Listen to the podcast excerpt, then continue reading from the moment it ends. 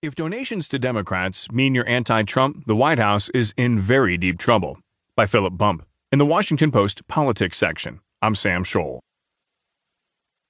On Friday, the Washington Post reported that President Trump, his lawyers, and aides are working to undercut the investigation by special counsel Robert Mueller into Russian meddling in the 2016 election. On Sunday, Trump's senior advisor Kellyanne Conway appeared on the CNN show Reliable Sources and offered an example of what that effort looks like.